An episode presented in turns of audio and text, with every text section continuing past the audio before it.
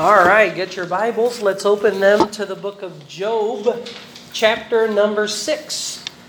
Job chapter 6 and Job chapter 7. Dalawang chapters ang tatalakayan natin. So, kung naalala ninyo yung outline ng buong aklat ng Job, ito ay nakabahagi sa tatlong bahagi. Introduction, o yung tinatawag na prologue, ito yung mga uh, pagsasalaysay ng Bible patungkol sa background ni Job. Just introduction material. Prose, regular speech, hindi walang creativity, hindi siya tula. Pero pagdating sa chapter 3 hanggang 42 verse 16, yan ang pinakamahabang section. Ito yung tinatawag na dialogue. So prologue, dialogue, Pagkatapos sa 42 verse 17 hanggang sa katapusan ay uh, epilogue. Ibig sabihin pagkatapos ng pananalita. So, uh, there's your three divisions of the book of Job, prologue, dialogue, and epilogue. Nasaan ang tapsilog? Walang tapsilog. All right. Well, anyway, um, so we're in the middle here chapter 3 begins the, uh, the cry or the complaint of Job. So after seven days ng quiet peace, walang nagsasalita, nakikiramay lahat ng mga kaibigan ni Job kay Job, tsaka sa kanyang asawa, dahil sa pagkamatay ng kanilang mga anak, pagkawasak ng kanilang business, pagka sakop ng iba sa kanyang mga uh, uh, alipin, sa ka, pagka sunog ng kanyang mga hayop, and his whole life basically went from uh, blessing to blasting. And so Job uh, begins to open his mouth and he complains and he prays that God would kill him, that he would die. Now, did, did Job uh, did Job commit suicide? No, he didn't. And so, yes, he wanted to die, but he continued to trust in the Lord, even though he went through severe testings and trials. and he, he did not take his own life. And so, yes, uh, Job was wanting to die, but he trusted the Lord. So, uh, then in chapter 4 and 5, unang nagsalita si Eliphaz. And Eliphaz spoke, and gaya ng napag-usapan natin last week, inakusa ni Eliphaz si Job na siya ay nasa loob ng matinding kasalanan ng tinatago ni Job dahil napakatindi naman ng parusa ng Diyos sa kanya. And uh, Job now begins to respond. Kaya ito ang tinatawag nating dialogue. So Eliphaz will speak, Job will respond, Bildad will speak, Job will respond, and uh, Zophar will speak, and Job will respond. And tatlong beses mangyayari yan, except for Zophar, only goes twice. At pagkatapos ng kanilang back and forth, ng kanilang dialogue, si Elihu naman, yung ikaapat na kaibigan na hindi pa binanggit, babanggitin siya in chapter 32 uh, siya naman ay nagbigay ng apat na speech. Hinintay niya na matapos yung dialogue ng matatanda. Tapos si Elihu naman nagsalita. And whatever Elihu gives, the Lord ignores. The Lord does not comment on Elihu. So Elihu said many wonderful truths, true, but nevertheless, God ignored Elihu. And so Uh, there's nothing to say about Elihu. Uh, then, God dialogues. Sa, sa huli, sa bandang huli ng Job, si Diyos, ang Diyos naman ang nag, nagsalita. At nagdialogue siya kay Job. So God spoke, Job replied, God spoke, Job replied, God spoke. And the last word belongs to the Lord, to God. And the Lord eventually restores and blesses Job twice, uh, more than what he had. Uh, and then, of course, eventually Job died. But Job died in faith. And so, in all this, Job did not sin in charging God foolishly. And so Job is a picture of Christ who suffered without a cause and yet fulfilled the will of God for his life. So, uh, now remember, the book of Job is one of the earliest books sa Bible. So, mas naunang naisulat yung Job kaysa Genesis, Exodus, Leviticus, Numbers, Deuteronomy. Remember, Moses wrote about 1406. Uh, Job probably lived a little bit uh, uh, before Abraham or around Abraham's time. So Abraham preceded Moses. Therefore, the book of Job was the first book in the in the scriptures. But uh, and the importance of this is that man needs to understand his relationship with the Lord. Kailangan ng tao makita niya yung kanyang sarili bilang makasalanang tao, aminin niya na siya ay makasalanan, na wala talaga siyang kabutihan na likas sa kanyang sarili, na at yun ang natuklasan ni Job. Job discovered that. Job learned that eventually. He came to the realization that his righteousness really is sin. Job came to the understanding that his wisdom is really foolishness and that his strength is really weakness because he understood the holiness of God. He saw the Redeemer. My eyes had seen my Redeemer. And so, uh, Job, it's amazing. And so, kailangan ba na matuto ng tao yung katotohanan ni Job? Yes. And very, very early, even in the earliest, uh, the earliest book of the Bible, God's already teaching us how God is holy, man is sinful. And so we see all this in the book of Job. Now, so Eliphaz accuses Job in chapters 4 and 5. So ayun ang unang cycle. So may tatlong cycle yan ha, total. So unang cycle, Eliphaz. Ngayon, si Job naman ang magre-reply sa sinabi ni Eliphaz. So let's look at Job chapter 6, verse number 1. But Job answered and said, Oh, that my grief were truly weighed and my calamity laid in the balances together. Sana tinimbang niyo talaga yung, yung mga nangyari sa akin. So, ibig sabihin, yung timbang ni Eliphaz, mali. And so, mali ba si Eliphaz? Yes. Marami ba siyang sinabi na tama? Right. Marami siyang sinabing tama. Kaya lang, mali ang kanyang assessment kay Job. So, and so Job is saying this here. Timbang mo na lang sana, Elipas, makikita mo kung ititimbang mo, napakamali na, na, ng mga itong mga nangyari sa akin. Verse 3, For now it would be heavier than the sand of the sea. So this is very poetic. Uh, Therefore, my words are swallowed up. Wala na akong masabi. Wala na, naubos na yung mga sasa- masasabi ko. I, I'm lacking of words to say. I have nothing else to say. What am I going to say? How am I going to defend myself? Job is asking.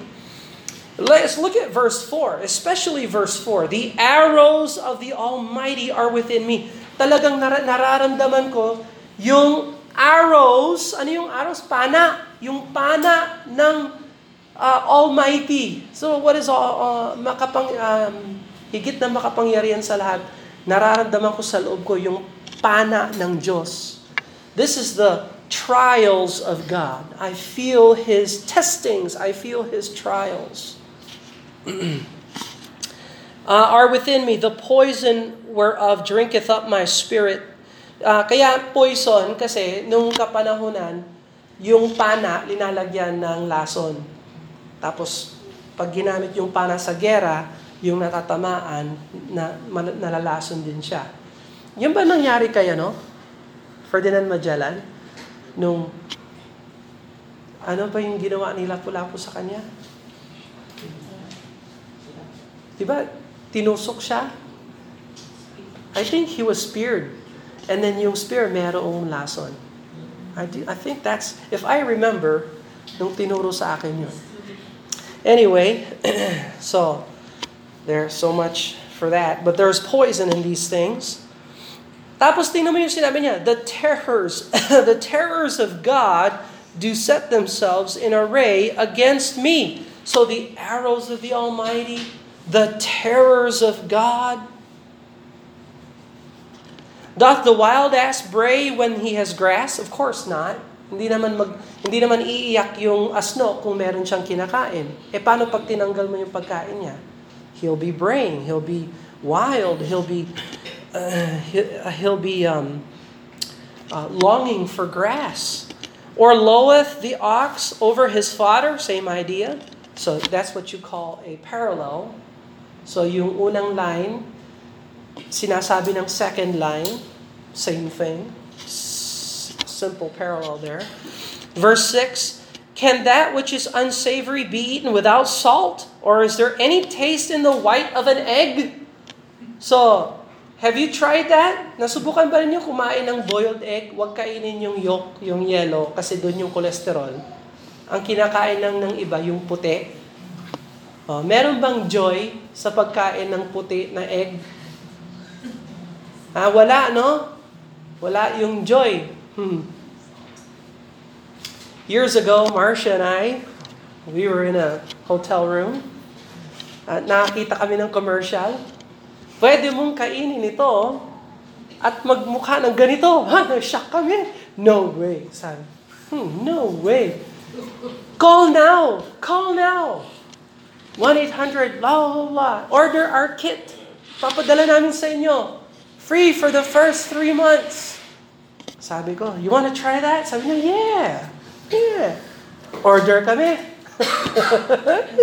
Nung dumating yung kit, yung pala, Pwede mong kainin yung egg, kaya lang, hindi yung yellow, yung puti lang. Hindi sinabi yun sa TV. Sabi ko, pambihira. Ah, hindi pala pwedeng kumain ng karne. Kailangan, yung karne, hindi pwedeng bilhin sa tindahan. Kailangan sa farm. Sabi ko, eh, pambihira. Tapos, hindi ka pwedeng kumain ng carbs. Kailangan gulay lang. Eh kaya pala, pwede kang kumain ng ganito, tapos magbukang ganyan. Kasi yung mga kinakain mo, walang lasa, no, tasteless. Sinoli namin yung Sinoli namin yung package. Sabi ko, mag-McDo na lang tayo. Let's just eat at McDonald's. But anyway, an egg, a, a, a white of an egg walang lasa. So kumbaga, sabi ni Job, uh, kayong mga kaibigan ko, para kayong walang walang joy, walang comfort ang nakukuha ko sa inyo. Para kayong itlog ng puti na walang asin. So, the the things that my soul refused to touch are as my sorrowful meat, yung kinakain ko sorrowful meat, pero ayaw kong kainin, pero nakakain ko. Oh, that I might have my request, that God would grant me the thing that I long for. Nawa, i, i um, bigay sa akin ng Diyos yung request ko. Ano yung, ano yung request ni Job? Na mamatay siya. Nakunin na siya ng Panginoon. so, Job is, now, Job is speaking truth, He's sharing his heart, and yet he's still trusting in God. So he's still praying to the Lord, you see. You have to look beyond his despair and his condition. Yes, he's discouraged, but does he stop praying? No, he doesn't. He's, he may not be praying properly, but he is still coming to the Lord. Verse 9 even that it would please God to destroy me, that he would let loose his hand and cut me off. Then should I yet have comfort. Yea, I would have hardened myself in sorrow, let him not spare. For I have not concealed the words of the Holy One. Hindi ko naman tinago yung words ng Panginoon. So, yung words ng Panginoon ay nagbibigay ng pag-asa sa tao. Let me, let me tell you something. Your relationship to the words of the Holy One will affect your level of hope and your level of joy even in the midst of sorrow and trials and testings. Kaya pag umaangat yung testings and trials sa buhay mo, dapat lalong umaangat yung time mo sa salita ng Diyos. Ang problema natin, pag dumating yung trials and temptations and problems, umiiwas tayo sa Diyos. And you do that, mas malaki ang testings and trials sa buhay mo kesa sa Diyos. And so there, there has, we have to consider what uh, Job is saying here. I have not concealed the words of the Holy One. Uh, how are you doing in your relationship to the words of the Holy One? Kumusta ang relationship mo sa words of the Holy One? How much do you know the words of the Holy One? How much do you spend time in the words of the Holy One?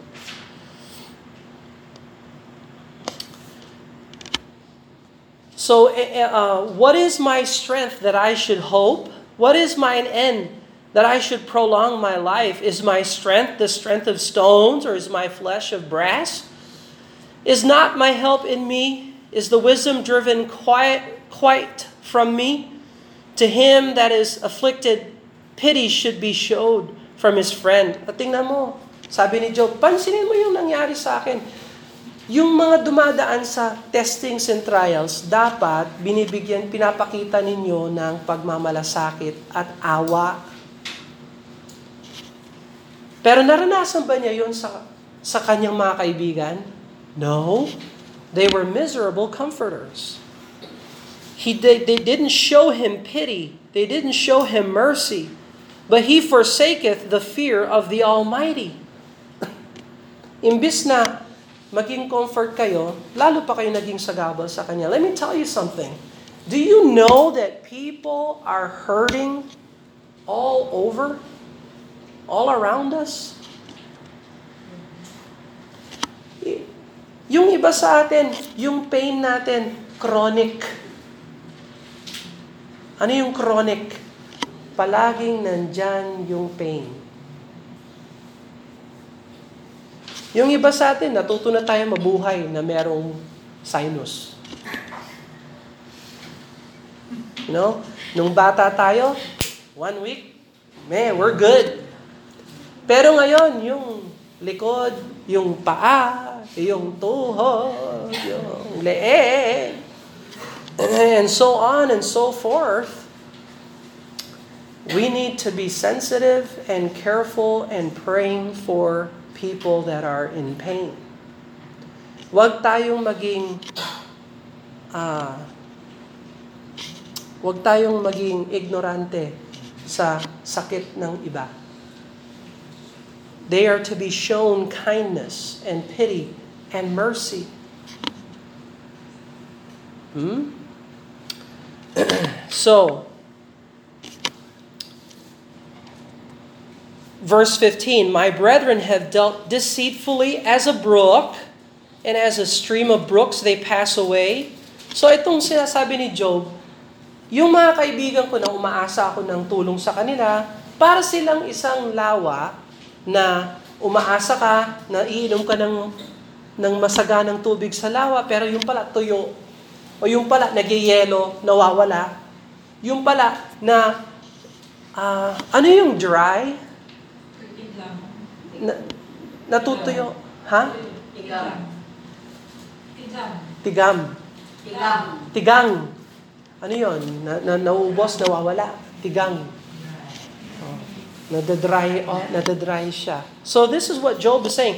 Verse 16, which are blackish by reason of the ice, wherein the snow is hid. What time they wax warm, they vanish. What is hot, they are consumed out of their place. The paths of their way are turned aside. They go to nothing and are perished. The troops of Tema looked. The companies of Sheba waited for them. They were confounded because they had hoped. They cometh thither and were ashamed. So itong, sino yung troops of Tema, sino yung companies of Sheba, yun yung mga manlalakbay na mga businessman, businesswoman, nangangalakal, sila ay tropa, group, na business na nagtitinda or whatever. Pagdating nila sa lawa, sa brook, gusto nilang uminom. Pero yung pala, tigang. Dry. Umaasa sila. Makakainom sila. Yung pala, yelo kasi nagyanyebe sa kapana sa Middle East dito. There's, there's snow and ice. So they don't get the comfort. They're looking for comfort. They're not finding it. That's what Job, he likened his friends to these brooks. Verse 21 For now ye are nothing. Ye see my casting down and are afraid. Did I say, Bring unto me, or give a reward for me of your substance, or deliver me from the enemy's hand, or redeem me from the hand of the mighty? Verse 23. Lumapit ba ako sa inyo? Humingi ba ako ng tulong sa inyo? No. Sila ang lumapit kay Job. Is that right? Did Job say, kailangan ko ng donation? Bigyan niyo ako ng donation. Hindi naman siya humingi sa kanila. Ang hinihingi lang ni Job, tulong, understanding, empathy, comfort, friendship. But he did not find that in, in Eliphaz and his friends.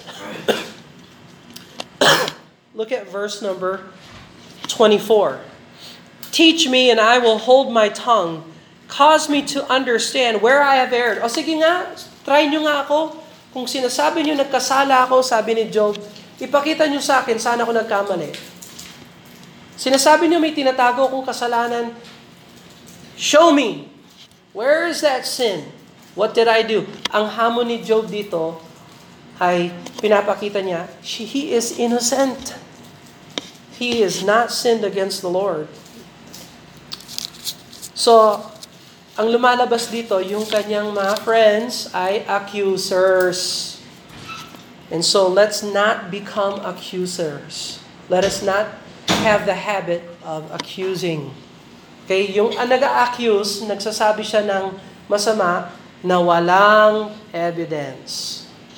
Walang proof. Parang katang isip lang. And be careful, we cannot read people's hearts. So, be careful not to be accuser. now, verse 25, how forcible are right words. But what doth your arguing reprove? Ah, ang right words, yung mga tamang salita, kapag narinig nyo yung tamang salita, napaka-effective, napaka-powerful ng mga right words. Pero pag yung mga words, hindi nasa tama, o yung nag- nagtuturo, wala sa tama, hindi sa tama, walang effect yung mga words na yon. Alright, so, now, sa palagay mo, nung sinabihan siya ni Eliphaz sa chapter 4 and 5, naging effective ba yung payo ni Eliphaz kay Job? No. Walang comfort, walang natulong si Eliphaz kay Job. Do you imagine verse 26 to reprove words and speeches of one that is desperate, which are as the wind? Huh? Tempest and multiplieth my wounds without a cause, without cause. he will not suffer me to take my breath. Oh, sorry, I'm sorry. Wrong. Verse 27 Yea, ye overwhelm the fatherless and dig a pit for your friend. So, yan ang ginagawa ninyo sa akin. Nag, imbis na tulungan niyo ako, nag, gumagawa na kayo ng hukay para sa akin. Now therefore be content, look upon me, for it is evident unto you if I lie. So tingnan mo, I have nothing to hide. Before your face, I have nothing to hide. Return, I pray you, let it not be iniquity. Yea, return again, my righteousness is in it. Is there iniquity in my tongue? Can not my taste discern perverse things? So, uh, very good questions from Job. So, did he directly respond to Eliphaz? No, not at first. He expressed his sorrow, and then he shows how imbalanced Eliphaz's uh, assessment of his situation. And he reminds us that people that are hurting need comfort. They don't need criticism. Pag ang tao ay discouraged na, hindi niya kailangan ng criticism, negativity. Ang kailangan niya tulong, encouragement. now, verse chapter 7, so tatapusin natin itong chapter 7. He begins to turn his attention away from Eliphaz and begins to pray to God. So, verse number 1. Is there not an appointed time to man upon earth? Are not his days also like the days of an hireling? As a servant earnestly desireth the shadow, as an hireling looketh for the reward of his work, so am I made to possess months of vanity and weariness some nights are appointed unto me. Buti nga yung mga alipin, pagtapos na yung kanilang paglilingkod, pwede na silang umuwi. Eh ako, pagdating ng gabi, hindi ako makatulog. He's worse than those slaves. At least when the slaves' work is done, they get, they get to go home. They can rest. but Job has no rest. Verse 3 So I am made to possess months of vanity, wearisome nights are appointed me.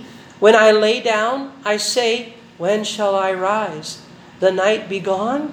I am full of tossings to and fro unto the dawning of the day.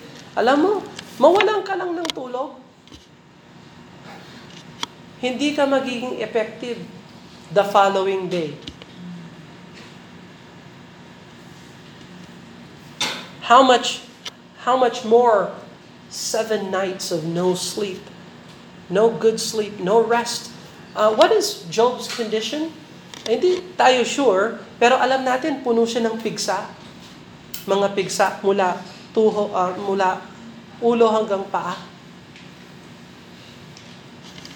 So don't forget, he can't find comfort sitting, slumping, standing, laying down. His, his body is full of sores. That's terrible. Verse 5 My flesh is clothed with worms and clods of dust. My skin is broken and become loathsome. Well, that is kind of loathsome. My days are swifter than a weaver's shuttle and are spent without hope.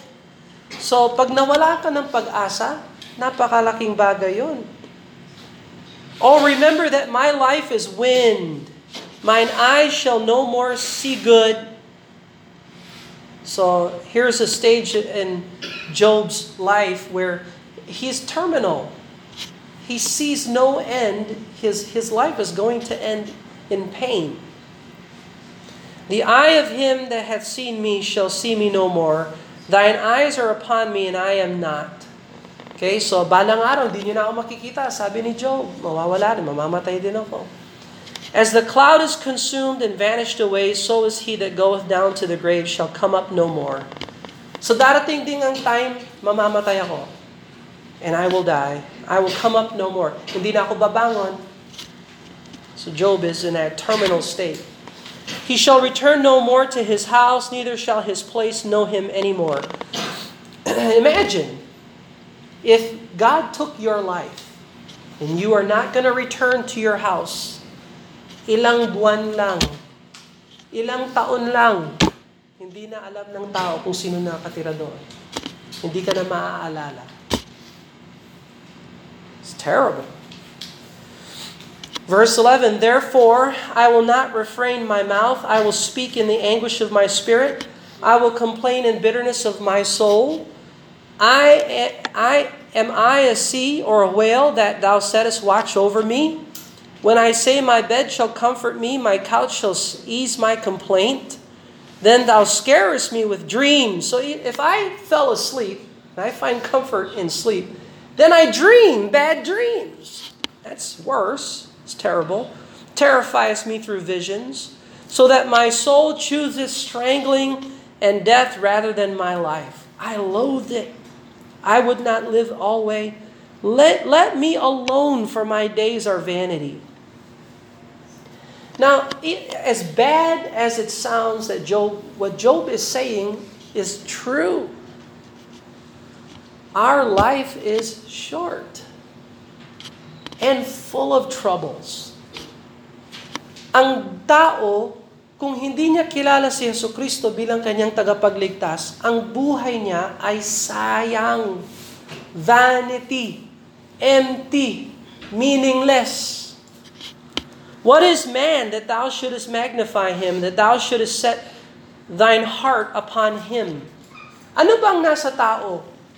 Wala. Kung tutuusin, kung kilala mo ang Diyos, alam mo yung tao ay meaningless, worthless without God.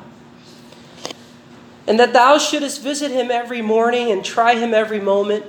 How long wilt thou not depart from me, nor let me alone till I swallow down my spittle? I have sinned. What shall I do unto thee, O thou preserver of men? What hast thou set me as a mark against thee, so that I am burdened to myself? So, tingnan mo, uh, uh, ang pananampalataya ni Job ay naging dulot ng katotohanan sa buhay ni Job. Job was able to say, I have sinned. Now, you cannot get saved until you first understand that you are a sinner. This is basic. And this is what people need. Very early in the scriptures, this truth. Lalo na kung yung buhay mo ay maikli. So tingnan mo ah, kung mambuhay tayo hanggang 70, tapos pagpalain tayo ng Diyos na umabot ng 80, ilang tulog lang yon. At sa huling wakas, hindi mo pa nakilala ang Diyos at hindi mo alam ang kalagayan ng iyong kaluluwa. That is terrible. Mabuti na makarinig ka ng biblical truth at malaman mo na ako pala ay isang makasalanang tao na nangangailangan ng tagapagligtas. Kasi kung tunay na nakikita mo yung sarili mo bilang makasalanan, doon ka lang umaasa sa Diyos na gumawa ng paraan para iligtas ka. Is this clear?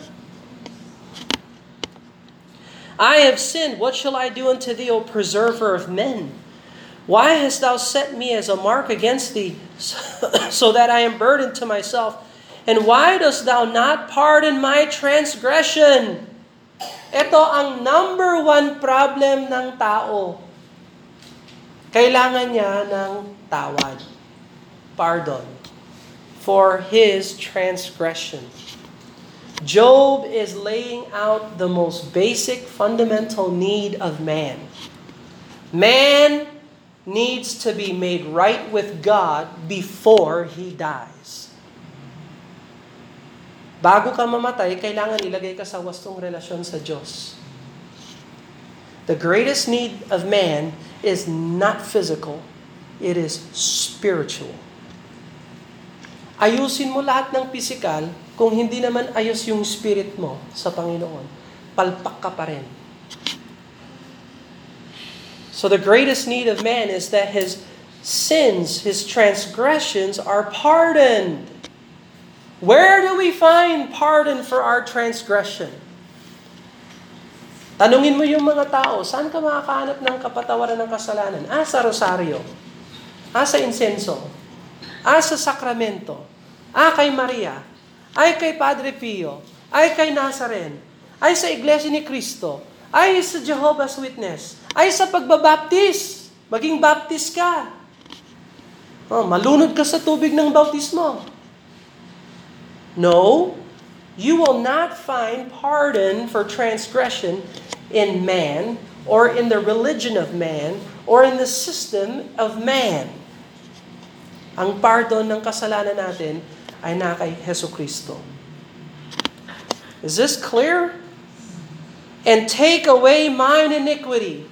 Why is Job asking God to take away his iniquity? Kasi he's ready to die.